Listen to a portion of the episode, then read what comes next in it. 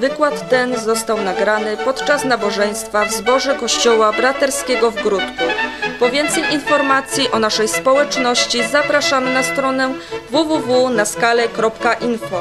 Zapraszamy do słuchania i życzymy błogosławionego czasu z Bogiem.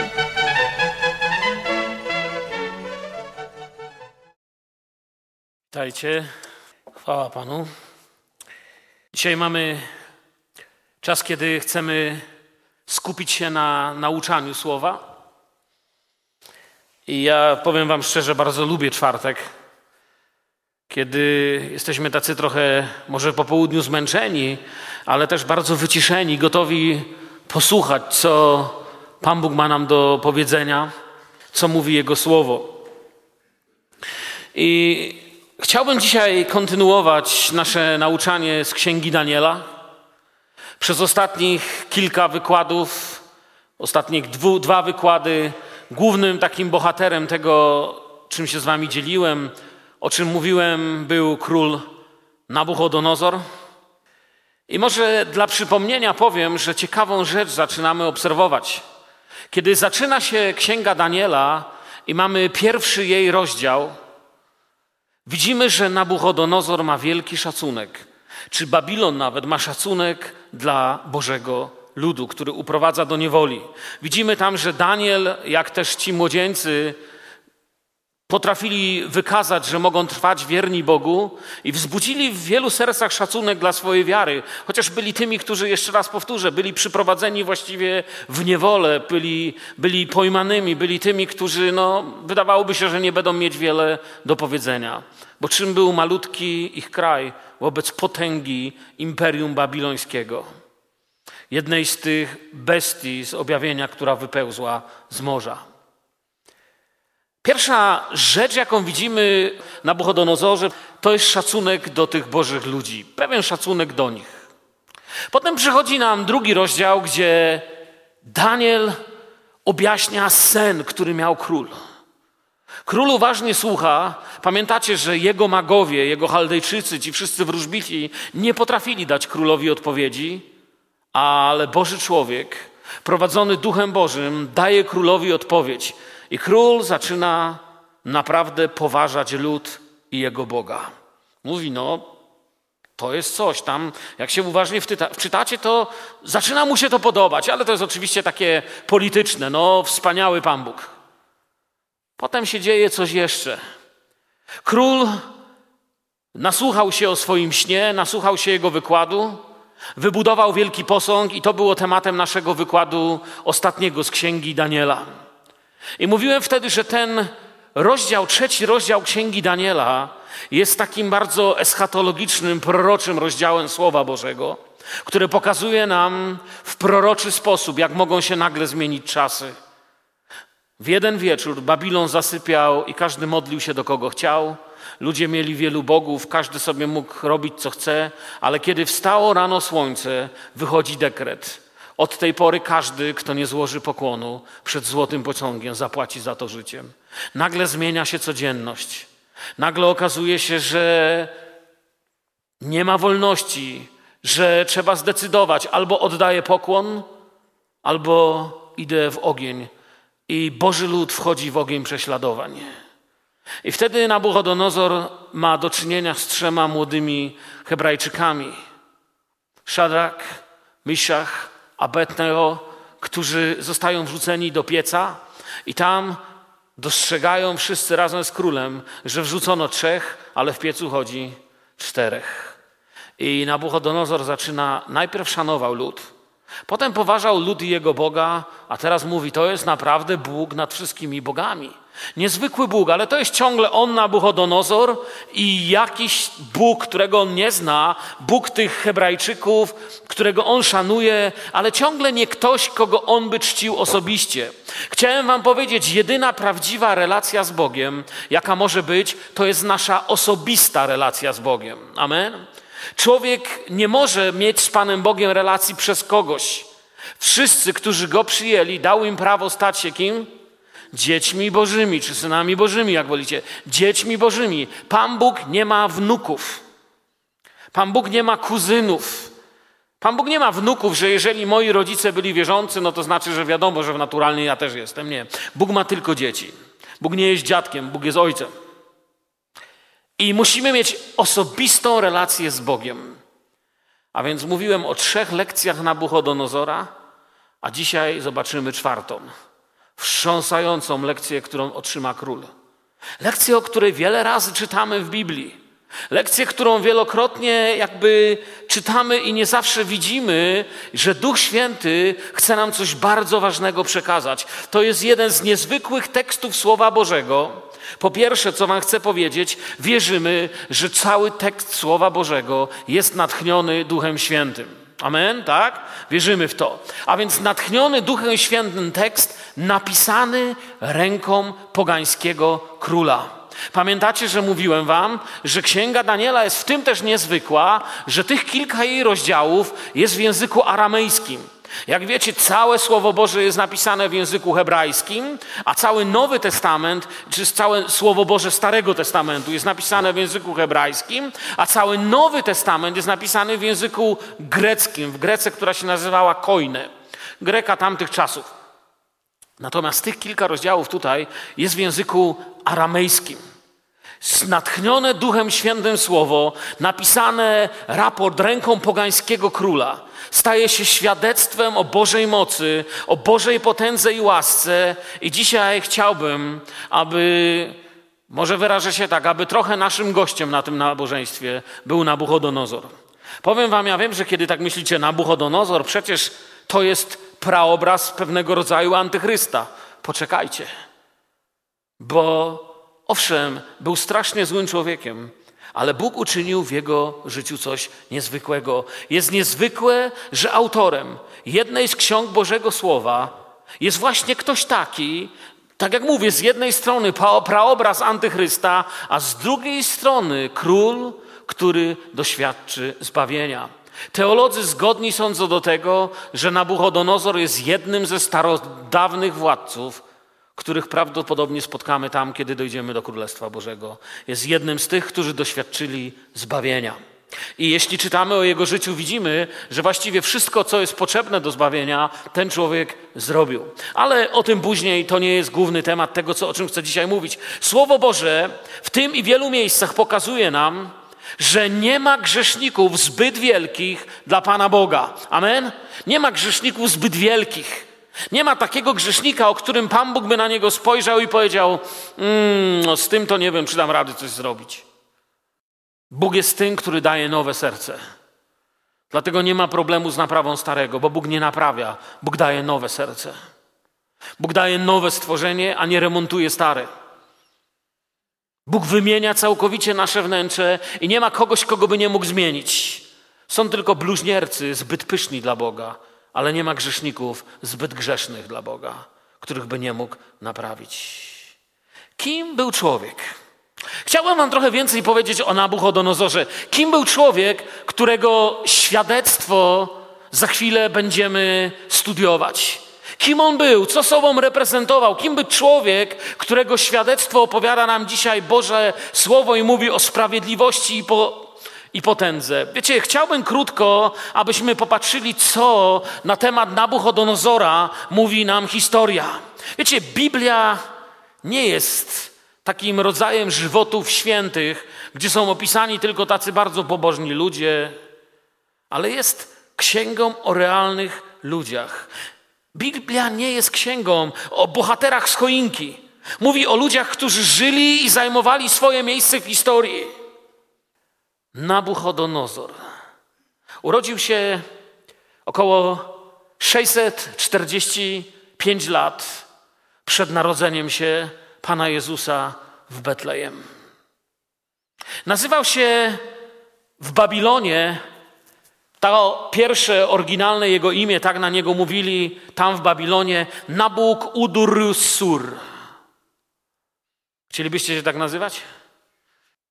Nebukadnesar był z języka hebrajskiego, tak nazywali go Żydzi, albo Nabuchodonozor z Greki. Władcą został 10 września 605 roku i panował do 552 roku przed narodzeniem Pana Jezusa. Był jednym z najpotężniejszych i najbardziej okrutnych władców. To nie był człowiek łagodny. To nie był człowiek litościwy, a jednak Pan Bóg w bardzo potężny sposób zaingerował w jego życie. Jego żona nazywała się Amuchea.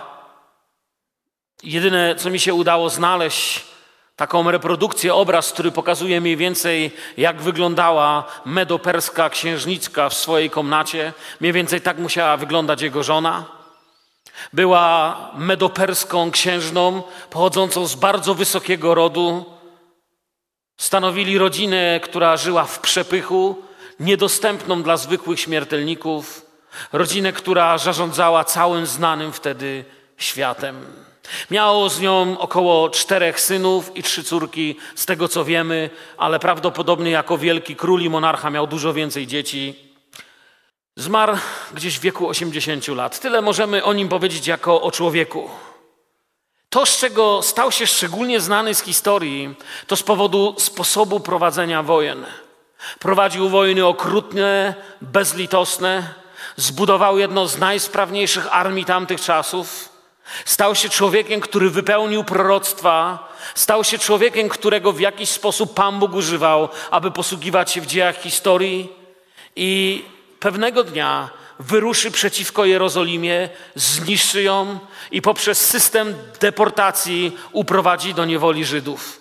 I to jest ten moment, kiedy my zaczynamy o nim czytać. Chcę Wam powiedzieć jedną rzecz bardzo jasno. Nabuchodonozor nie był bohaterem pozytywnym. Nabuchodonozor był postacią negatywną. To nie był jakiś dobry król z dobrej bajki o królu. To nie był jakiś król, który popełnił jeden błąd. To był człowiek nękany złymi snami, człowiek otoczony czarną magią, wróżbami i dostaje się w najlepsze miejsce, w jakie człowiek się może dostać. Pamiętacie kiedyś taką wspaniałą pieśń? Tyś jest garcarzem, jam gliną jest. Pan Bóg spojrzał pewnego dnia na Nabuchodonozora i mówi, chodź tu mały. Czyli on myślał, że jest duży. Ale dla Pana Boga nie ma takich dużych. Mówi, chodź tutaj i położył go Bóg na swój warsztat. I zaczął urabiać, formować i kształtować jego życie. Dostaje się na Boży warsztat, a Bóg chce wam powiedzieć, wie jak zmieniać ludzi. Amen. I jego historia, myślę, że niesie nadzieję dla największych grzeszników i zbrodniarzy. I właściwy początek czwartego rozdziału mamy już w trzecim rozdziale. Dzisiaj otwórzcie proszę Wasze Biblię na czwartym rozdziale Księgi Daniela, ale zaczniemy od trzeciego rozdziału, ponieważ mamy podzielone Słowo Boże tak jak mamy podzielone na rozdziały, ale tak naprawdę to, o czym mówi czwarty rozdział, jest dekretem, jest świadectwem, które król Nabuchodonozor wydaje o Bożym działaniu w swoim życiu i rozpoczyna się już w trzecim rozdziale. A więc zaczniemy czytać i studiować dzisiejsze nasze Słowo Boże od trzeciego rozdziału. Trzeci rozdział, trzydziesty pierwszy werset. Tu się zaczyna tak naprawdę czwarty rozdział. Nebukadnezar, król do wszystkich ludów, plemion i języków, które mieszkają na całej ziemi, pokój wam. Postanowiłem oznajmić o znakach i cudach, których na mnie dokonał Bóg Najwyższy. Jakże wielkie są Jego znaki, jakże potężne Jego cuda, Jego królestwo jest królestwem wiecznym, a Jego władza z pokolenia w pokolenie. Amen. Mogę na słowa pogańskiego króla powiedzieć amen, a wy? Zobaczcie, to, co, co, to za zły król, co takie rzeczy pisze. Właśnie o tym mówimy. Bóg w niezwykły sposób zacznie zmieniać jego życie. Słuchajcie, Nabuchodonozor najechał dziesiątki narodów. Miał największe rynki niewolników tamtym czasów. Dziesiątki ludzi skutych w kajdany szło do niewoli, w tym i Żydzi. Rządził, napadał, rabował, palił, równał z ziemią, a jego armia nie znała litości. I zobaczcie, jak rozpoczyna 31 werset. Widzicie, czego, jakie tam życzenia ma dla was król? Pokój wam. Hmm? Pokój wam. Jak to? Od Nabuchodonozora? Pokój nam? Od kogoś, kto rozpętał więcej wojen niż ktokolwiek, nikt inny w jego czasach? Widzicie, dlatego chcę powiedzieć dzisiaj – czytamy świadectwo. Cały czwarty rozdział Księgi Daniela i, po, i ta końcówka trzeciego to jest królewski dekret. Dekretem wydane świadectwo dla całej starożytności, dla świata duchowego i fizycznego, o Bożym działaniu, o tym, jak Pan Bóg zaingerował w historię. To jest wstęp do dekretu. I zaczynamy czwarty rozdział. Ja, Nabukadnesar, żyłem spokojnie w moim domu i szczęśliwie w moim pałacu. Miałem sen, który mnie przestraszył, a myśli, które miałem na moim łożu i to, co mi się przywidziało, zaniepokoiło mnie. Wyszedł ode mnie rozkaz, aby przyprowadzono przede mnie wszystkich mędrców babilońskich, aby mi podali wykład snu i przyszli wróżbiczy, czarownicy, chaldejczycy i astrologowie i opowiedziałem im sen, lecz nie podali mi jego wykładu. W końcu przyszedł do mnie Daniel, który ma na imię Baltazar według imienia mojego Boga, w którym jest Duch Świętych Bogów. Jemu opowiedziałem sen. Baltazarze, przełożony wróżbitów, Wiem, że Duch Świętych Bogów jest w Tobie i że żadna tajemnica nie jest dla Ciebie trudna. Posłuchaj mojego widzenia sennego, które miałem i podaj mi jego wykład. Pamiętacie, co było w drugim rozdziale Księgi Daniela? Kto miał sen? Ten sam król. Ale wtedy nie powiedział, jaki był sen, ponieważ czuł się oszukiwany, nie miał jeszcze pewności. Teraz powie, jaki jest sen, ponieważ już wie, kim jest Daniel, a wcześniej przeżył przygodę jeszcze Miszak, Szadrach i Abednego przeżyli ognisty piec i wyszli z pieca, a więc wie, że jest otoczony niezwykłymi ludźmi. I tutaj już widać, że Bóg ma swoje miejsce w jego życiu. Nie próbuje się już teraz, zwróćcie uwagę, porównywać z Bogiem. Nie próbuje się ogłaszać Bogiem, ale chce powiedzieć świadectwo o tym, że Bóg jest wielki, a Jego słowo nie może być lekceważone. I to jest jego drugi sen. Ale tym razem niepokój jego duszy jest ogromny i widzimy różnicę między tym snem, a snem z drugiego rozdziału. Pamiętacie, w drugim rozdziale on się miał za Boga. A teraz widzi, że Bóg jest gdzieś indziej i że to na pewno nie on jest Bogiem. Znowu wzywa wszystkich swoich doradców, ale tym razem nie straszy nikogo śmiercią. Pamiętacie, co mówił wtedy? Jeśli mi nie powiecie, to zostajecie żywcem pokrojeni, zginiecie. Teraz bardzo uprzejmie, dyplomatycznie wzywa, nie straszy swoich doradców, dlatego że nad nimi stoi teraz Daniel. Nikogo nie straszy śmiercią, ale honorowo zwraca się do zwierzchnika tych wszystkich mędrców babilońskich, do Daniela, którego Bóg wywyższył. Powołał go za to stanowisko, pamiętacie kiedy? Pod koniec drugiego rozdziału, za to, co wtedy Daniel zrobił. I tym razem, już jak już powiedziałem, król opowiada swój sen, i jest zbyt wstrząśnięty, żeby milczeć. Wcześniej nie mówił. Musieli oni. Teraz mówi. I wtedy żaden z babilońskich magów nie dał rady. Ale teraz król opowiada. Jest tak wstrząśnięty, że nie ma nawet siły myśleć dobrze. Wydarzenia, które opisane są w drugim i trzecim rozdziale Księgi Daniela, pokazują nam, że Pan Bóg zaangażował się w historię. Ja myślę, że Nabuchodonozor jako wielki władca poczuł, że coś się wokół niego dzieje. Bóg sięgnął swoją ręką w historię tamtych czasów. Bóg zaczął poruszać swoją ręką w tamtych jego dziejach. I on czuł, że coś się dzieje, że coś się wyrabia. I to, co się działo, to było Boże zainteresowanie historią świata. I król zaczyna opowiadać sen. Przejdźmy więc szybko i zobaczmy, co śniło się królowi.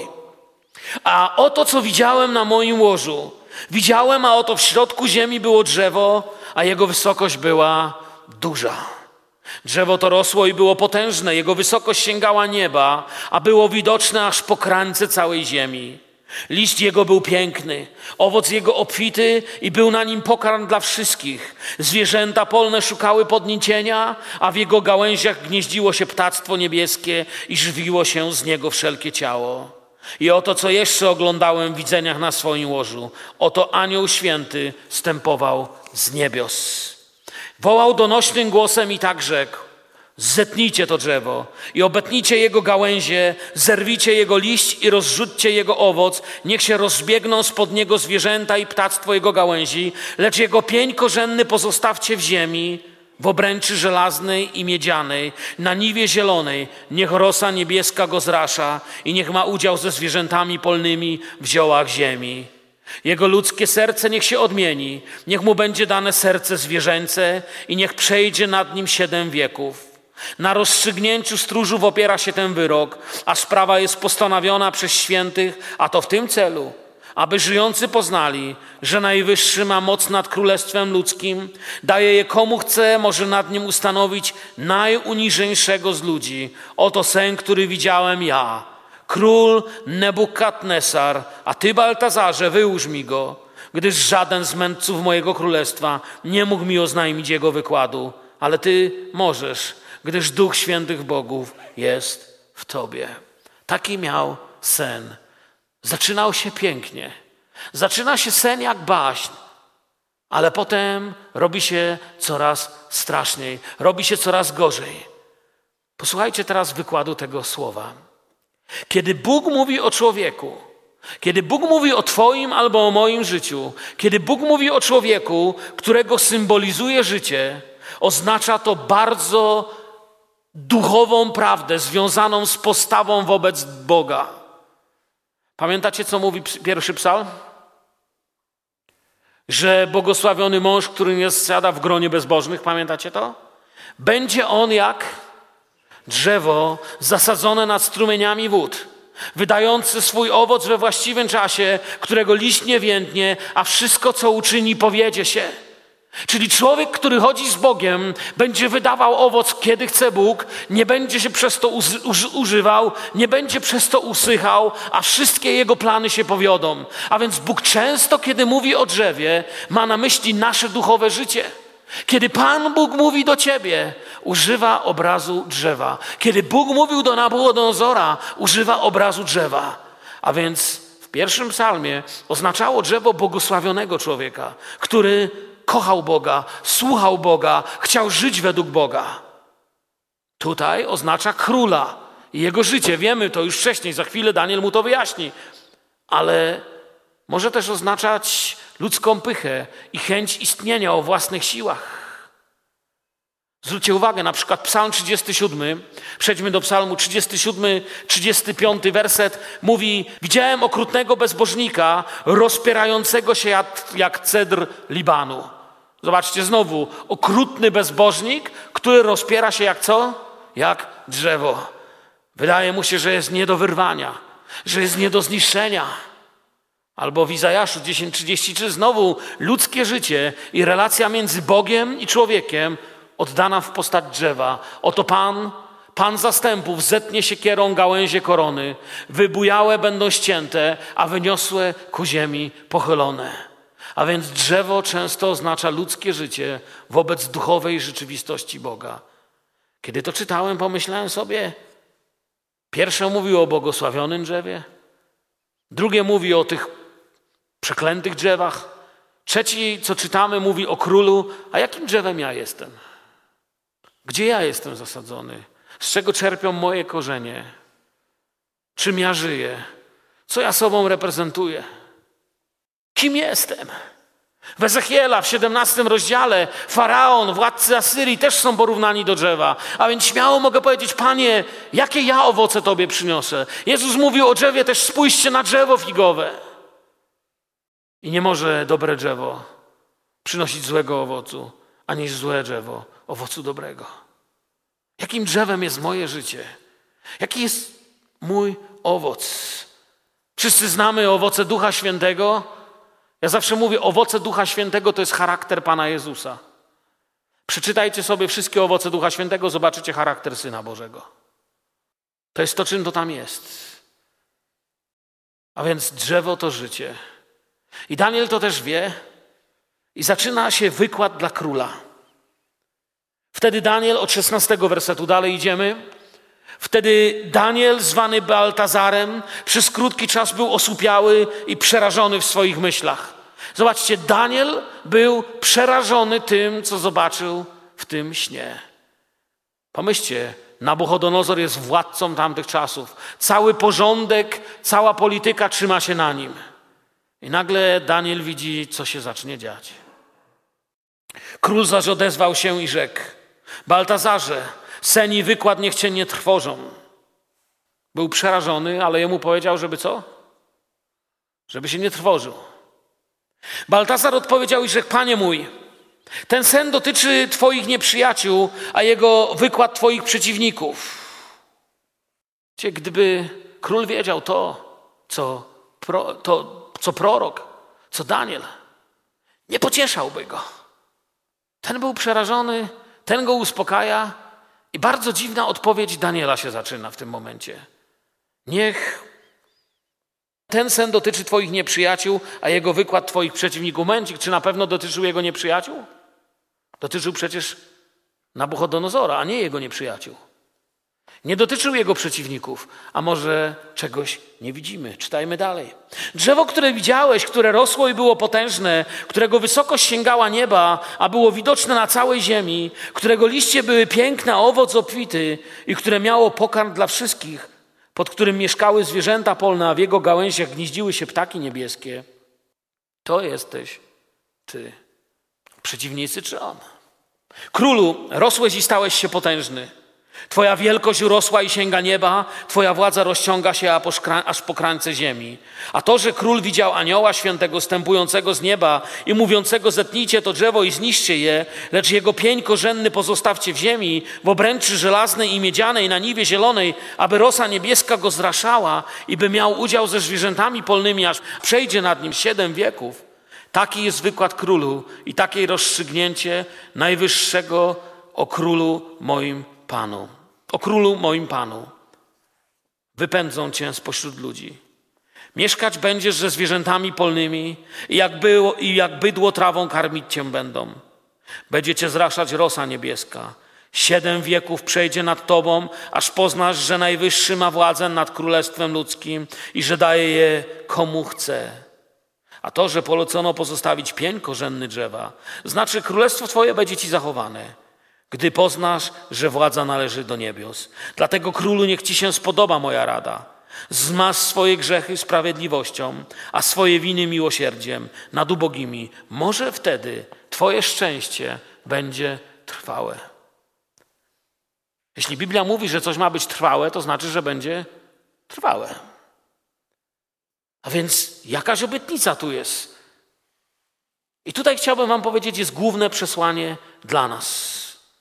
Daniel był przerażony tym, co zobaczył. Jak wiemy, król zaczął go pocieszać i mówi: Nie przejmuj się, chociaż widział, że on jest przerażony. Czy może powiedzieć królowi całą prawdę, myślał Daniel? Czy król dojrzał do tego, żeby usłyszeć prawdę?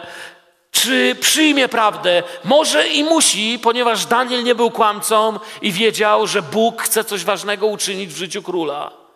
I nawet król zaczyna go pocieszać. Mówi do niego: No już nie martw się, mów.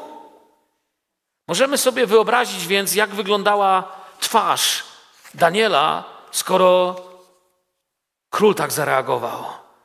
Chcę Wam powiedzieć ważną rzecz na temat starożytnych królów. Starożytni królowie nie potrafili przyjmować złych wiadomości, tak jak niektórzy ludzie dzisiaj.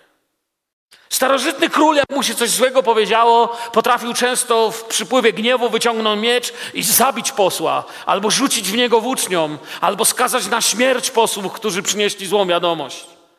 Nie potrafili przyjmować złych wieści, ponieważ mieli się za bogów, uważali, że rządzą światem. Wiemy, że nieraz wykorzystywali to fałszywi prorocy i mówili królowi to, co król chciał słyszeć. Wiecie, natura człowieka nie zmieniła się do dziś. Człowiek woli do dzisiaj słuchać dobrego, choć nieprawdziwego, niż coś negatywnego, gdyby to było prawdziwe. I dlatego mamy dzisiaj taką popularność wróżbitów, magów, horoskopów, różnego rodzaju guseł, różnego rodzaju przesądów, ponieważ w tym ludzie znajdują swoje pocieszenie. Ludzie się pocieszają tym kłamstwem. I tak żył Nabuchodonozor przez całe lata, wychowany pośród magów, doradców, różnego rodzaju wróżbitów, którzy zawsze mówili tylko to, co chciał usłyszeć król. Ale odkąd pojawił się Daniel, wszystko się zmieniło. Król często słyszy rzeczy, których wcale nie chciał słyszeć. Teraz czy Daniel może mu powiedzieć? Rozpoczyna i mówi: Słuchaj, królu, sprawa dotyczy Twoich przeciwników, Twoich wrogów. W ciekawy sposób zaczyna. Przecież wiemy, że dotyczy króla, a nie jego wrogów. Ale później sobie pomyślałem, a może ja czegoś nie widzę. A Duch Święty dawno to zobaczył, tylko ja jeszcze to muszę zobaczyć. Bo Daniel nie mówił mu o wrogach politycznych albo militarnych. Dzisiejszy wykład dotyczy również Twoich wrogów. Byli wrogowie ludzkiej duszy i tego musi się nauczyć król, że są wrogowie ludzkiej duszy. Nie militarni, nie polityczni, nie z krwią i ciałem toczymy bój, ale są wrogowie, to jest pycha i wyniosłość naszego starego ja. Królu, widzenie dotyczy Twoich wrogów. Największym wrogiem Nabuchodonozora było jego wielkie ja. Ja jestem Bogiem. Ja jestem kimś. Zbudował posąg. Bóg ten posąg pokazał mu, czym jest przez odwagę trzech młodzieńców, przez wielkie objawienie, ale on dalej ma się za kogoś wielkiego. Już nie za Boga, ale ciągle ja. Może nie jestem w niebie, ale jestem drzewem aż do nieba. A Bóg mówi w porządku. Ja dam ci kolejną lekcję, będę cię uczył i będą się przez tysiące lat uczyć ci, którzy będą to czytać. Drzewo, które widział król, to on sam. Wielki, mocny, mający w cieniu swojej władzy setki, tysiące istnień. Jak pod wielkim drzewem, w jego gałęziach żyją ptaki, mrówki, owady, na liściach coś się żywi, po korze coś biega, przy korzeniach coś żyje. Drzewo skupia życie, a król skupiał wokół siebie władzę, polityków, całe układy, wielkie imperium. Duchowy świat usłyszał głos jego pychy. Niesamowicie ten, ten werset tłumaczy Biblia Gdańska. Chciałem go wam przeczytać z Biblii Gdańskiej. Zobaczmy Daniela 4,20. A iż król widział stróża i świętego stępującego z nieba, mówiącego: Podrąbcie to drzewo, a zepsujcie je, wszakże pień i z korzeniem jego w ziemi zostawcie, aby rosą niebieską był skrapiany, a z zwierzętami polnymi niech się pasie, ażby się wypełniło siedem lat nad nim. Świetnie Biblia Gdańska to oddaje. Pokazuje, jak duchowy świat zareagował na pychę władcy, z którym Bóg ma do czynienia. I w niebie zapadła decyzja. Wielki Bóg siedzący na tronie powiedział: Ja decyduję. I posyłam zmianę w życie wielkiego władcy, całkowicie zmienię. I myślę, że to jest wielka lekcja dzisiaj dla naszego życia.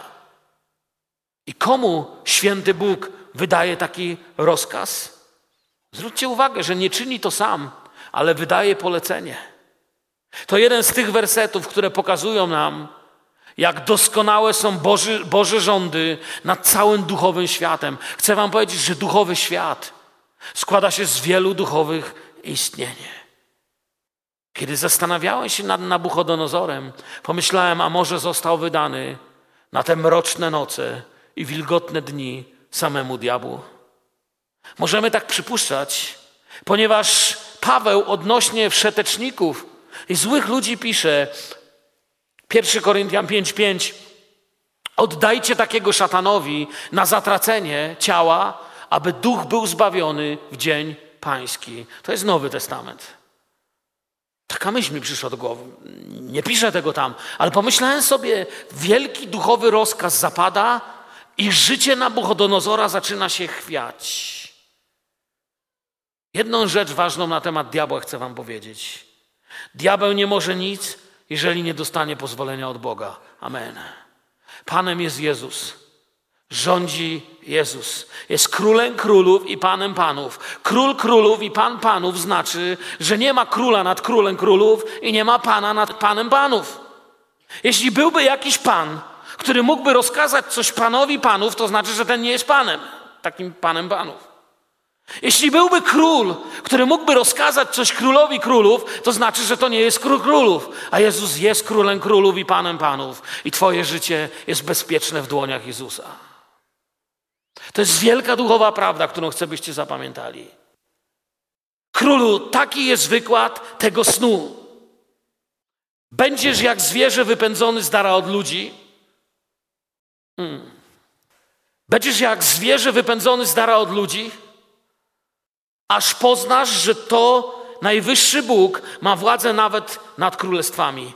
Dwa słowa chcę, żebyście zwrócili uwagę. Będziesz, aż poznasz. To jest odpowiedź na często dramatyczny duchowy stan naszego życia.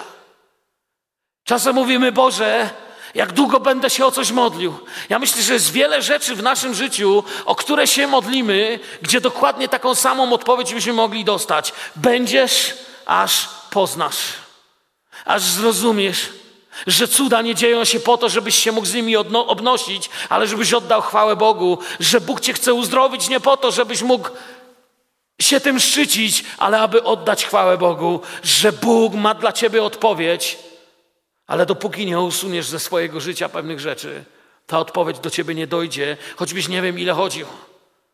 Czasami są ludzie, którzy łażą od zboru do zboru, od konferencji do konferencji. Nie wiem, czy znacie takich ludzi. Ja znam ludzi, którzy potrafią jechać na każdą konferencję i pozwolą każdemu się o siebie modlić i będą zatruwać głowę każdemu, kto się o nich mo może pomodlić, ale nigdy nie otrzymują odpowiedzi, ponieważ nie rozumią, że odpowiedź przychodzi z nieba, a nie przez ludzi.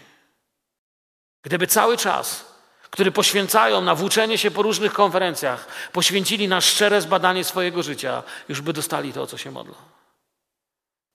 Będziesz jak zwierzę, aż poznasz. Celem Bożego działania jest poznanie. To jest wielka biblijna lekcja dla naszego życia. Masz rozum, dom, rodzinę, zdrowie, masz to, co masz, jesteś tym, kim jest, dziękuj za to Bogu. Wiecie, ja się przekonałem, jeden Boży ruch palcem i dzisiaj mogą nas zawieźć jak roślinkę do szpitala. Wiecie o tym?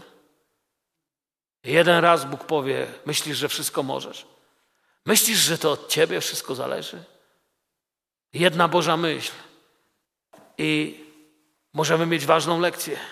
Bóg nie robi nikomu krzywdy. Pamiętajcie, wszystko co dobre wychodzi z Jego ręki. Ale proces nie zawsze jest dla nas miły. Czasami piec, w którym się piecze dobry chleb, bywa gorący.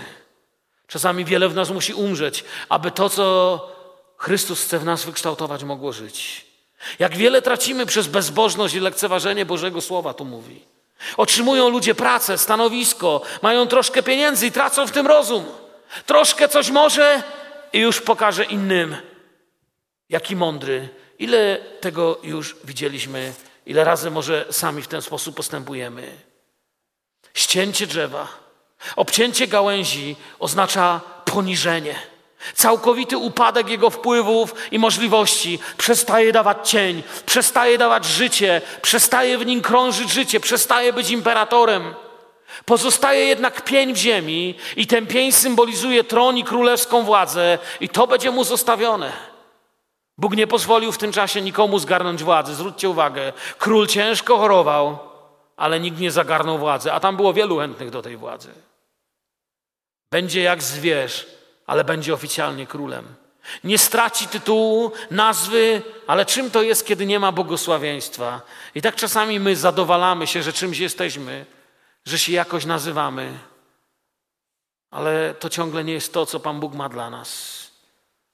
Bóg nie zamierzał obalać króla, Bóg zamierzał króla uczyć. Można być jak pień. Można zachowywać się jak zwierzę, lecz dopóki Bóg nie zmieni władzy, król nie będzie odwołany z urzędu. Chcę Wam ważną myśl powiedzieć. Pięć drzewa jest z drewna, ale nie jest drzewem. Zauważyliście? Tak samo nasze życie może pochodzić z chrześcijaństwa, ale nie być chrześcijaństwem. Nasze życie może gadać o Jezusie, ale nie chodzić z Jezusem. My możemy być z chrześcijańskiego materiału i mieć chrześcijański słownik, ale nie być prawdziwymi chrześcijanami. Możemy być może ludźmi nawet, którzy potrafią powiedzieć Aleluja, chwała Bogu, ale to ciągle nie jest to, co Bóg ma dla nas.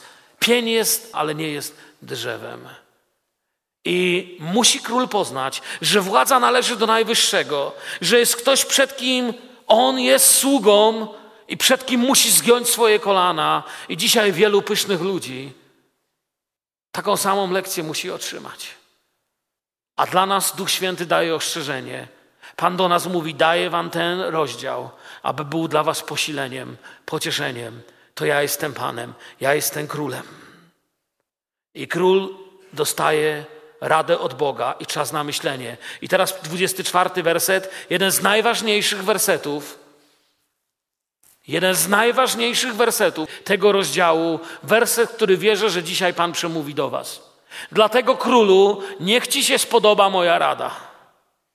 Zmasz swoje grzechy sprawiedliwością, swoje winy miłosierdziem. Nad ubogimi może wtedy Twoje szczęście będzie trwałe. Bóg mówi, w Twoim życiu musi się pojawić to, co tu zaznaczyłem na czerwono. Widzicie? Sprawiedliwość, miłosierdzie, a jeśli one się pojawią, to dotknie Twojego szczęścia, Twojego życia. I podoba mi się to tu u góry. Królu, niech Ci się spodoba moja rada. Bracia i siostry, niech nam się spodoba to, co Duch Święty nas uczy w swoim słowie. Przyjaciele, często ciągle bierzemy udział w tym, co zasmuca Ducha Świętego. Często jesteśmy nieposłuszni i, i mnie to dotknęło dziś. On mówi, niech ci się spodoba, a mnie się często nie podobało. A potem się dziwiłem swoim kłopotom i problemom. Niech ci się spodoba, mówi. Rada pokazuje, jakie grzechy są udziałem imperium, które za kilka lat upadnie. Upadnie już w następnym rozdziale, jeśli mówić rozdziałami biblijnymi. Grzech zamiast sprawiedliwej władzy, okrutne rządy zamiast miłosierdzia. W królestwie Nabuchodonozora płoną piece, ludzie są cięci żywcem na kawałki, okrutne kary, o których czytamy w poprzednich rozdziałach i o których wiemy z historii. Brutalnie sprawowana władza, ubóstwo ludzi pod władzą tyranów i oszustów. A tutaj ubóstwo oznacza nie tylko brak pieniędzy, ale smutny, utrapiony naród pod władzą króla, który myśli o sobie zbyt wiele. Królu, czy chciałbyś, aby Twoje szczęście było trwałe? Czy chciałbyś, aby Twoje szczęście było trwałe, bracie i siostro? Chcę, abyście zwrócili jedną uwagę. Królu, niech Ci się spodoba. Od tego momentu król dostaje 12 miesięcy czasu. Pamiętacie w Nowym Testamencie, jak pewien Zarządca ogrodu powiedział: Panie, nie wycinajmy jeszcze tego drzewa. Okopmy je, nawieźmy je, a za rok, jak przyjdziesz, jeśli nie przyniesie owocu, to wytniemy je. Ale Nabuchodonozor nie chciał tego usłyszeć. A więc rok później przyjdzie czas konfrontacji z Bożą prawdą. Przejdźmy do księgi Daniela, czwarty rozdział, 25 werset i przeczytajmy je. To wszystko wydarzyło się Nebukadnesarowi. Gdy bowiem król Nebukadnesar po upływie 12 miesięcy, po upływie jakiego czasu? Minęło 12 miesięcy. Przechadzał się po pałacu królewskim w Babilonie, odezwał się król i rzekł: Czy to nie jest ów wielki Babilon, który zbudowałem? Kto zbudował? Ja. Na siedzibę króla dzięki potężnej mojej mocy. Czyjej mocy? Mojej ja moje, dla uświetnienia mojej wspaniałości. Gdy słowo to było jeszcze na ustach króla, gdzie straszny dzień sobie wybrał na spacer na balkonie. Wyszedł, z tym swoim wielkim ja. Gdy słowo to było jeszcze na ustach króla, zagrzmiało głos z nieba. Oznajmia ci się królu Nebukadnesarze, że władza królewska zostaje ci odjęta. Będziesz wypędzony spośród ludzi, będziesz mieszkał ze zwierzętami polnymi, trawą jak bydło będą cię karmić i siedem wieków przejdzie nad tobą, aż poznasz, że Najwyższy ma władzę nad królestwem ludzkim i że je daje komu chce. Wyszedł król ze swoim wielkim ja. Dwanaście miesięcy nic nie zmienił. Pierwsza lekcja z tego. Nie wystarczy słuchać ciągle kazań. Chcę Wam powiedzieć, w naszych kościołach jesteśmy przeładowaniami kazaniami, gazetami, książkami, konferencjami, słowem. Otrzymujemy takie ilości słowa, że przestaliśmy nasłuchiwać, co Duch Święty ma do nas do powiedzenia. Gdyby najprostsze kazanie, które usłyszeliśmy w tym roku, rzeczywiście poważnie potraktować, stalibyśmy się większymi świętymi niż jesteśmy. Po upływie dwunastu miesięcy król nie zmienił nic. I on pozostał na etapie wysłuchanego kazania. On stwierdził, wysłuchałem kazanie. Daniel bardzo ciekawie może nawet mówił. Może nawet uważał, że Daniel to dobry kaznodzieja. Wiecie o co mi chodzi? Wiara jest z słuchania, ale wiara bez uczynków jest martwa. nawet jeśli jest. I przechadzając się po pałacu, chlubił się sobą, ale nie okazywał nikomu miłosierdzia. Ciągle się nie zmienił. Chcę Wam powiedzieć, biada nam, jeśli zlekceważymy, co Duch Święty do nas mówi. Biada nam. Jeremiasz 9:23 mówi takie słowo: Lecz kto chce się chlubić, Niech się chlubi tym, że jest rozumny i wie o mnie, iż ja, Pan, czynię miłosierdzie, prawo i sprawiedliwość na ziemi, gdyż w nich mam upodobanie, mówi Pan. A inna wielka prawda Słowa Bożego mówi, Jakub 2:3, nad tym, który nie okazał miłosierdzia, odbywa się sąd bez miłosierdzia. Miłosierdzie góruje nad sądem. Kiedy dotarł do mnie ten werset, powiem Wam w ten sposób. Wolę się pomylić kilka razy i być zbyt miłosiernym, niż pomylić się kilka razy i być zbyt okrutnym.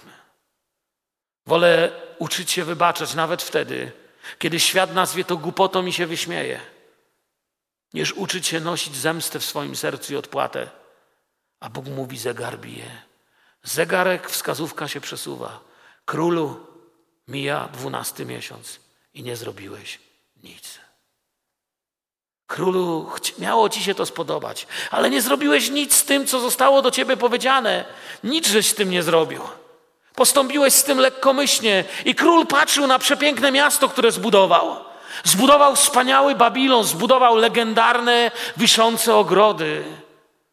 Zbudował przepiękne miejsca, gdzie można się było przechadzać. W dole pod z pięknymi mozaikami były kanały babilońskie. W następnej części, kiedy wam będę mówił o upadku Babilonu, powiem wam tylko tyle. Pewnego dnia przeciwnicy je użyją przeciwko nim. Tędy właśnie wejdą medoperskie łodzie i zrównają tą cywilizację z ziemią. Chociaż miasto ocaleje, ale przejdzie w inne ręce. Jeszcze jedna piękne ogrody, tarasy, widzicie je? Pewnego dnia właśnie na jeden z takich tarasów wyszedł sobie i zaczął o sobie bardzo dobrze myśleć. Posiadał trzy pałace. Jeden z takich pałaców, jak ten, był pałacem letnim, gdzie odpoczywał w lecie. Posiadał też pałac północny. Ja tamten chciałbym dostać, bo tam miał wielką bibliotekę i własne muzeum. Miał też pałac południowy, gdzie przyjmował gości. Wszystkie budowle były cudami architektury i przepychu. W jednym z tych pałaców przechadzał się, kiedy zaczął o sobie myśleć, jaki jest wspaniały. Do jego imperium zmierzały wszystkie kupieckie szlaki. Ludzie przyjeżdżali tu, aby podziwiać. Tysiące niewolników obsługiwało. Setki pustych komnat, pokoi, które istniały tylko dla zaspokajania zachcianek ludzi, którzy mieli się za bogów. I tak sobie stał na balkonie i myślał: Jestem wspaniały, mówił sobie król. I nikt nie ośmielał się z nim spierać. Nie było człowieka, który by powiedział królu: Nie jesteś wspaniały, bo każdy chciał głowę zachować. Ale w tamten dzień, kiedy minął rok i król sobie chodził i myślał, jaki jest wspaniały, bez pukania, bez dzwonienia do drzwi, bez zaproszenia, wszedł ktoś do pałacu babilońskiego władcy. Wcześniej rozmawiał z nim Rok wcześniej rozmawiał z nim spokojnie. Teraz przyszedł czas na żniwo i na zebranie tego, co zostało posiane, i został znaleziony z niczym. Ten, który zamieszkuje niebiosa, wcale nie zachwycił się za Babilonem. Bóg nie stanął koło niego na balkonie i nie było tak, że Nabuchodonozor startuje i patrzy, mmm, jaki ja jestem wspaniały, a Bóg obok, no. Ale przyszedł do niego i zostaje wydany na niego wyrok. Nagle samo uwielbienie, nagle ta pieśń samouwielbienia tego, co o sobie myśleć może człowiek, zostaje przerwane głosem, na który cały wszechświat milknie. Ten głos jest napisany był jak grzmot, jak błyskawica, która jaśnieje od wschodu do zachodu. Takie są Boże wyroki. Tak nagle przychodzą na świat, który zawsze wcześniej jest ostrzeżony Bożym Słowem, ale często je lekceważy i zostaje napisane: władza królewska zostaje ci odjęta. I ani armia nie mogła pomóc, ani tytuły, ani nawet skarbiec. Bóg dał mu nowe miejsce, nową dietę. I tak wiecie, z przyjściem Syna Człowieczego na ten świat. Ten świat zostanie zaskoczony, to co dobre Bóg zabierze, a reszta będzie zaskoczona. Ale tu jeszcze działało wielkie Boża cierpliwość, łaska nad życiem tego człowieka. Zmieni się rzeczywistość tego świata, tak jak się zmieniła rzeczywistość króla. Tak zmienia się życie króla. Poddani pewnego dnia idą po korytarzu tych przepięknych pałaców. Wiecie, co znajdują? Patrzą, ubranie króla leży na podłodze. Rozglądają się, a Nabuchodonozor zaczyna śniadanie nad kępką trawy. Jeszcze mu z buzi kwiatki wystają. Zaczyna jeść trawę i się uśmiecha. Ludzie wiedzą, że coś chyba jest nie tak. Król bez ubrania na trawie je trawę i zmienia się, a ludzie myślą, co się dzieje. A Nabuchodonozor zaczyna obwąchiwać następną kępkę trawy i kwiatków. Myśli, dobre śniadanie. I ludzie widzą, że coś się stało. 30 werset nam dalej mówi. W tej chwili spełniło się słowo na Nebukadnesarze. Wypędzony został spośród ludzi, jadał trawę jak bydło, a rosa niebieska zraszała jego ciało, a jego włosy urosły jak u orłów w pierze, a jego paznokcie jak u ptaków pazury. A po upływie dni ja, Nabukadnesar, podniosłem oczy ku niebu, a gdy znowu rozum mi powrócił, wtedy błogosławiłem Najwyższego. Kogo błogosławił wtedy? Już nie mówił, jaki On jest wspaniały. A żyjącego wiecznie chwaliłem i wysławiałem, gdyż Jego władza jest władzą wieczną, a Jego królestwo z pokolenia w pokolenie. A wszyscy mieszkańcy ziemi uważani są za nic. Według swojej woli postępuje z wojskiem niebieskim i z mieszkańcami ziemi nie ma takiego, kto by powstrzymał jego rękę i powiedział mu, co czynisz. Król zachorował. Mniej więcej tak prawdopodobnie wyglądał w okresie, kiedy chodził po lesie i chorował. Choroba, która poniża pysznego króla, nazywa się w medycynie boantropia. Ta nazwa składa się z dwóch słów.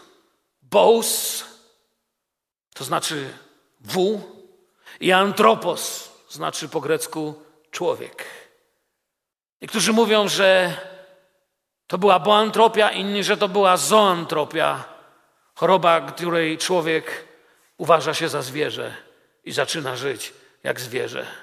Wszystko jedna, która z nich to była, to Nebuchadnezar pasł się w okolicy swoich pięknych pałaców. Już się nie zachwycał swoją, swoją wielką władzą. Wiecie, ciekawa rzecz jest, kiedy się czyta pogańskie kroniki z tamtych czasów, pogańscy historycy mówią, że widziano go ostatni raz na spacerze. Tak podają kroniki babilońskie. A potem podobno zabrało go jakieś bóstwo. Ja myślę, że zabrało go jakieś bóstwo, to było takie dyplomatyczne wytłumaczenie, bo jak powiedzieć posłańcom z innych krajów i dzielnic, że król się pasie za pałacem. My wiemy, jak było, ale nie wiemy do końca, czy Bóg go wyprowadził z pałacu i trzymał go sam sobie jak woła i pas, czy też był przetrzymywany przez swoich. Są różne interpretacje tekstu. Ale żeby nie przynosić wstydu imperium, musiał być wygnany. I nieraz jego poddani ze smutkiem widzieli, albo może się im wydawało, że widzieli, jak na czworakach nagi człowiek biega po pałacowych ogrodach, po łące. Tamtego dnia medycy rozłożyli bezsilnie ręce. Król się cieszył, jadł trawę, wyglądał jak zwierzę, ale w duszy jego dusza żyła, a człowiek nie jest powołany, żeby żyć jak zwierzę. Wiecie o tym? Może być nawet najbardziej chory, ale dusza człowieka będzie cierpieć. Bo człowiek jest powołany do miłości. Człowiek jest powołany do społeczności. Człowiek jest powołany, żeby kochać i być kochanym. I wiecie, wielu mogło sobie zadawać pytanie, czy jest jakaś szansa, żeby wyleczyć króla.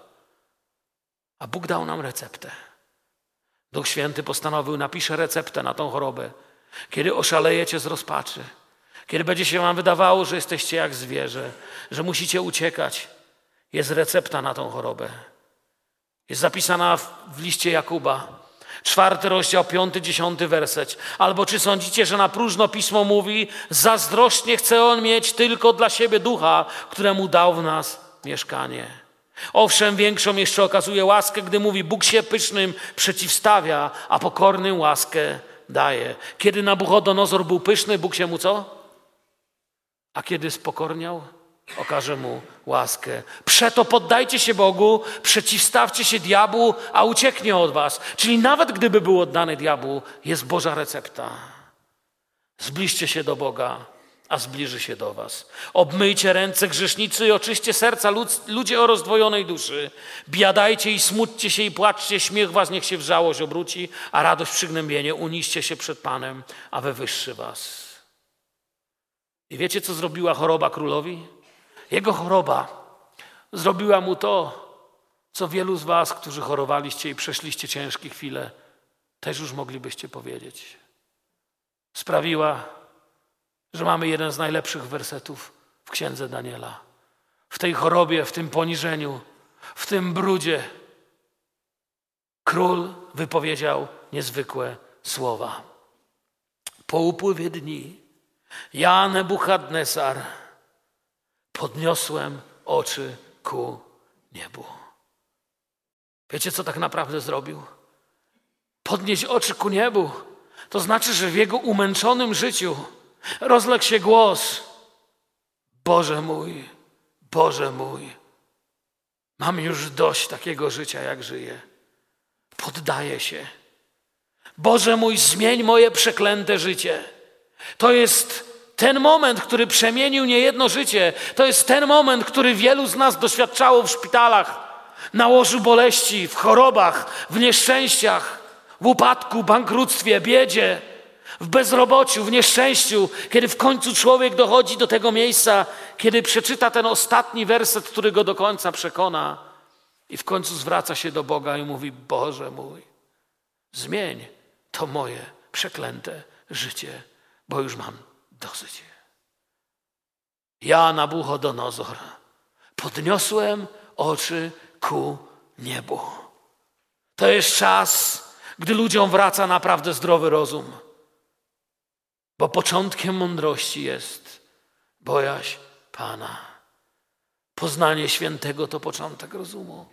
Podniosłem oczy ku niebu. I jak wspaniały cud mu Bóg dał. Bóg go podnosi.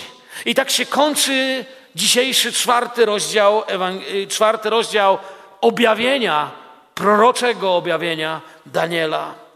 W tym właśnie czasie powrócił mi rozum i dostojność. I powróciła mi moja okazałość na chwałę mojego królestwa. Moi doradcy i moi dostojnicy szukali mnie i znowu przywrócono mnie do godności królewskiej i dano mi jeszcze większą władzę. Teraz ja Nebukadnesar, chwalę, wywyższam i wysławiam Króla Niebios, gdyż wszystkie Jego dzieła są prawdą i Jego ścieżki są sprawiedliwością. Tych zaś, którzy pysznie postępują, może poniżyć. Kończąc to studium, chcę Wam powiedzieć jedną z ważnych rzeczy.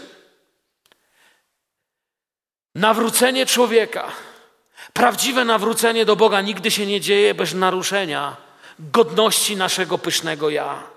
I to pokazała nam ta lekcja. Królem się jest, czy kimkolwiek się jest, nie z powodu tego, na co się zasłużyło, ale z powodu łaski, wielkiej, wspaniałej Bożej łaski. I jak już Wam mówiłem, chciałbym prześledzić to jeszcze raz, zanim zamknę dzisiejszy rozdział. Za tydzień, jak Bóg da mi dożyć do czwartku, chciałbym przejść i pokazać Wam wielki upadek Babilonu. Chciałbym pokazać Wam, co się działo w ostatnią noc w Babilonie i powiedzieć, co z tego naucza Słowo Boże. Ale popatrzmy jeszcze dzisiaj na Nabuchodonozora, zanim pójdziemy dziś do domu. Mówiłem, że przeszedł kilka etapów. Po pierwsze, król podziwiał Bożych ludzi, ale podziwianie Bożych ludzi nie może przynieść zbawienia. Zobaczcie na Daniela, pierwszy rozdział, 19-20 werset. Widzicie to tu? Tu jest to napisane. A nie znalazł się wśród nich wszystkich taki jak Daniel, Ananiasz, Miszal i Azariasz. W każdej sprawie, która wymagała mądrości i rozumienia, o którą pytał ich król, stwierdzał, że przewyższają dziesięciokrotnie wszystkich wróżbitów. Widzicie to? to jest to miejsce. Pierwszy rozdział Daniela. Król podziwiał, jacy wspaniali ludzie. I to też często znajomi wam powiedzą, wiesz? Herod podziwiał Jana Chrzciciela, ale kiedy musiał wybrać między godnościami świata a posłuszeństwem, kazał ściąć mu głowę. To jest za mało, żeby być Bożym człowiekiem. Podziwianie tylko wielkich ludzi Bożych. Dzisiaj niektórzy ludzie myślą, że radykalne chrześcijaństwo polega na cytowaniu starodawnych cytatów i najlepiej waleniu nimi po głowie tych, którym w życiu nie wychodzi. To nie jest radykalne chrześcijaństwo. To jest podziwianie, ale to nie ma nic wspólnego z chodzeniem w Bogu. I Nabuchodonozor to przeżywał. Drugim jego krokiem król zaczął podziwiać Boga, ale nie wie jeszcze, że to jest Bóg godzien czci i nie zbawia. I to mamy w Danielu 2. Wtedy król Nebuchadnezzar padł na swoją twarz i oddał cześć. Komu tu pisze? Danielowi, widzicie? Na razie cześć oddał Danielowi. Co powiedział? Już zaczyna podziwiać Boga tutaj. Zaprawdę wasz Bóg jest Bogiem Bogów i Panem Królów. To już coś. Też tak jak ludzie nam mówią, no faktycznie, wasz Bóg to jest. Nie no, ja wiecie, nie zgadzam się z innymi, wy macie prawdziwego Boga. To jest za mało, żeby coś doświadczyć z Bogiem. To był tylko drugi krok. Ciągle nie był tym, czym Bóg chciał go mieć. Trzeci krok to był król, zaczął czcić Boga i uważać, że Bóg jest jednym z największych pośród wszystkich bogów, ale to ciągle nie był Bóg, z którym on się spotkał. To mamy w Daniela 3:28, czyli ostatni wykład. Nebukadnezar odezwał się i rzekł: Błogosławiony niech będzie Bóg Szadracha, Meszacha i Abednego. Błogosławiony niech będzie Bóg czyj? Ich Bóg. Ciągle nie mój Bóg. To jest to, co ja często mówię moim dzieciom. Wiele razy mówiłem moim dzieciom: Chciałbym, żeby Bóg był waszym Bogiem. Nasze dzieci muszą mieć osobiste spotkanie z Bogiem. Bóg, do którego kiedyś zawołają nasze dzieci, musi być Bogiem, z którym się spotkają osobiście. To nie może Bóg, być Bóg mamy i Bóg taty. To musi być ich Bóg. A Nabuchodonozor ciągle tego nie widział. Gdyż nie ma innego Boga, który by mógł wy, wybawić jak tylko ten. On już widzi, że to ten, ale to ciągle nie jest ten Bóg, który chce mu się objawić. Nadal gotowy jest Nabuchodonozor siekać ludzi na kawałki i zabijać. Dzisiaj wielu ludzi jest gotowych zamordować każdego. Zwróćcie uwagę, co on tutaj mówi. Dlatego wydaję rozkaz, ktokolwiek należący do jakiegoś ludu, plemienia i języka wypowie bluźnierstwo przeciwko Bogu Szadracha, Meszacha i Abednego, będzie rozsiekany na kawałki, a jego dom zamieniony w kupę gruzu.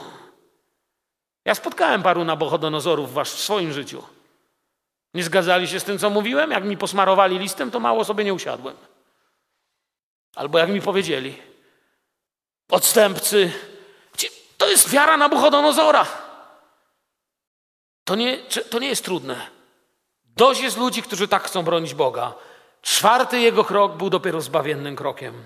Król wywyższa Pana jako jedynego sprawiedliwego Boga, który ma zawsze rację i wszystkim rządzi. I najważniejsze słowo całego tego rozdziału to może teraz. Widzicie, jak je powiększyłem? Tu na ścianie się wyświetliło. Teraz nie ty, nie ty, nie ty, ale teraz ja. Teraz ja, Nebukadnesar, chwalę, wywyższam i wysławiam Króla Niebios, gdyż wszystkie Jego dzieła są prawdą, Jego ścieżki sprawiedliwością, tych zaś, którzy pysznie postępują, może poniżyć. Teraz już nie mówi, kto się sprzeciwi mojemu Bogu, tego potnę na kawałki. Nie, tego, kto źle postępuje, sam Bóg potrafi poniżyć. Wybaczajcie.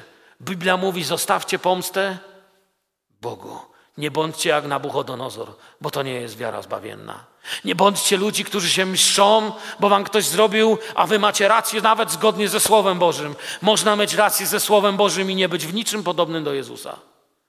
Można mieć rację w sporze, ale w niczym nie być podobnym do tego, co Bóg chce od nas mieć.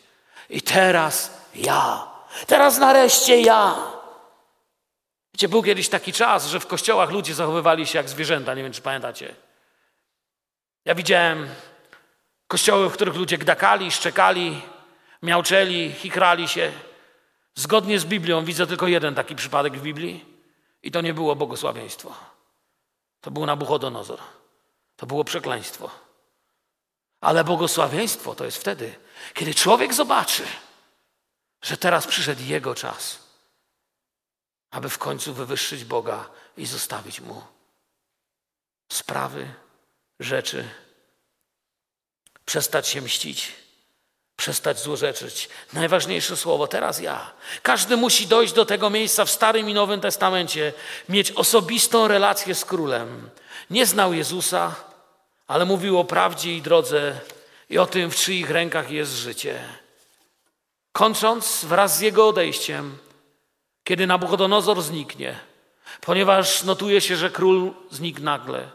Nie wiadomo dokładnie, ile jeszcze żył po tych wydarzeniach, ale przestał być widoczny. Dlatego wielu wierzy, że po tych słowach stał się człowiekiem, który naprawdę uwierzył. Kończy się z jego odejściem od władzy dobrobyt i chwała Babilonu. Na tron w krótkich odstępach czasu zasiadają coraz to bardziej odstępczy królowie, aż w następnym rozdziale Księgi Daniela do władzy dochodzi Nabonid. Kiedy Nabonid wyrusza na wojnę, Belsazar ogłasza ucztę naczyniami świątynnymi, ale to już następnym razem. Belsazar będzie ostatnim królem. Daleko od Babilonu. Kuźnie kują miecze. Nowe armie wychodzą w pole. Nabuchadnezar odsuwa się i zaczyna żyć dla Boga. A nowa bestia powoli wypełza z morza. Historia się zmienia. Ale tak jak mówię, ja bym wam jeszcze dzisiaj opowiadał do północy, bo ja to bardzo lubię, ale nie chcę was uspać. Chcę wam powiedzieć najważniejsze, co dziś usłyszeliśmy. Była kiedyś taka stara piosenka, nie wiem, czy się ją śpiewało tutaj, ale pamiętam, lata temu usłyszałem ją w Bielsku. Ani mama, ani tata, tylko Panie ja muszę więcej modlić się. Ani brat mój, ani siostra, ani dziadek, ani babcia, tylko Panie ja. I nawet wielki król Nabuchodonozor w końcu odkrył, teraz ja. W końcu poznałem, Panie, że to Ty jesteś Bogiem. Twój Bóg nie może być Bogiem Twojego ojca, Twojego taty. Twój Bóg nie może być Bogiem Twojej mamy. Nie jesteś powołany, aby bronić Pana Boga przed krzywdą, bo nikt mu krzywdy nie zrobi, ale zostałeś powołany, aby oddać mu chwałę i swoje życie mu poddać. Niech Was Pan błogosławi, niech Was Pan prowadzi. Wstańcie, chciałbym się o Was pomodlić. Ojcze, dziękujemy Tobie za ten wieczór z Twoim słowem. Panie, Twoje słowo porusza mnie do głębi. I Panie, proszę Cię, abym nigdy w życiu nie wpadł w taką pychę, żeby być ślepym, że wszystko, co mam, czym jestem, moje małe i duże sprawy i to, co mam, małe i duże, nic nie może stać się w miejsce Ciebie, moim Bogiem. Tylko Ty jesteś Panem i Królem. Szczerz nasze serca, Panie, przed zachłannością. Szczerz nasze serca przed pychą. Szczerz nas, Panie, przed zemstą, przed głupotą. Wybacz mi, Panie, kiedy okazuję się ślepy i chodzę drogami, których dla mnie nie wyznaczyłeś. Panie, modlimy się jako Twój zbór, abyś nas uświęcał, pociągał do siebie. Modlę się teraz, błogosław każdego, kto dziś przyszedł na to nabożeństwo. Błogosławię zebranych tu braci, siostry, przyjaciół. Prowadź ich do domu, włóż ich serca rozmyślenia nad tym słowem. Doprowadź nas do, do miejsca, gdzie każdy z nas zrozumie, że to my musimy zdać sprawę Bogu. Że któregoś dnia nasza modlitwa musi się zacząć od słów: Teraz ja wyznaję Jezusa Panem i Królem mojego życia. Sędzią, lekarzem, dawcą wszystkiego. Tobie chwała i cześć. Amen. Niech Pan Was prowadzi. Zostańcie z Bogiem. Amen.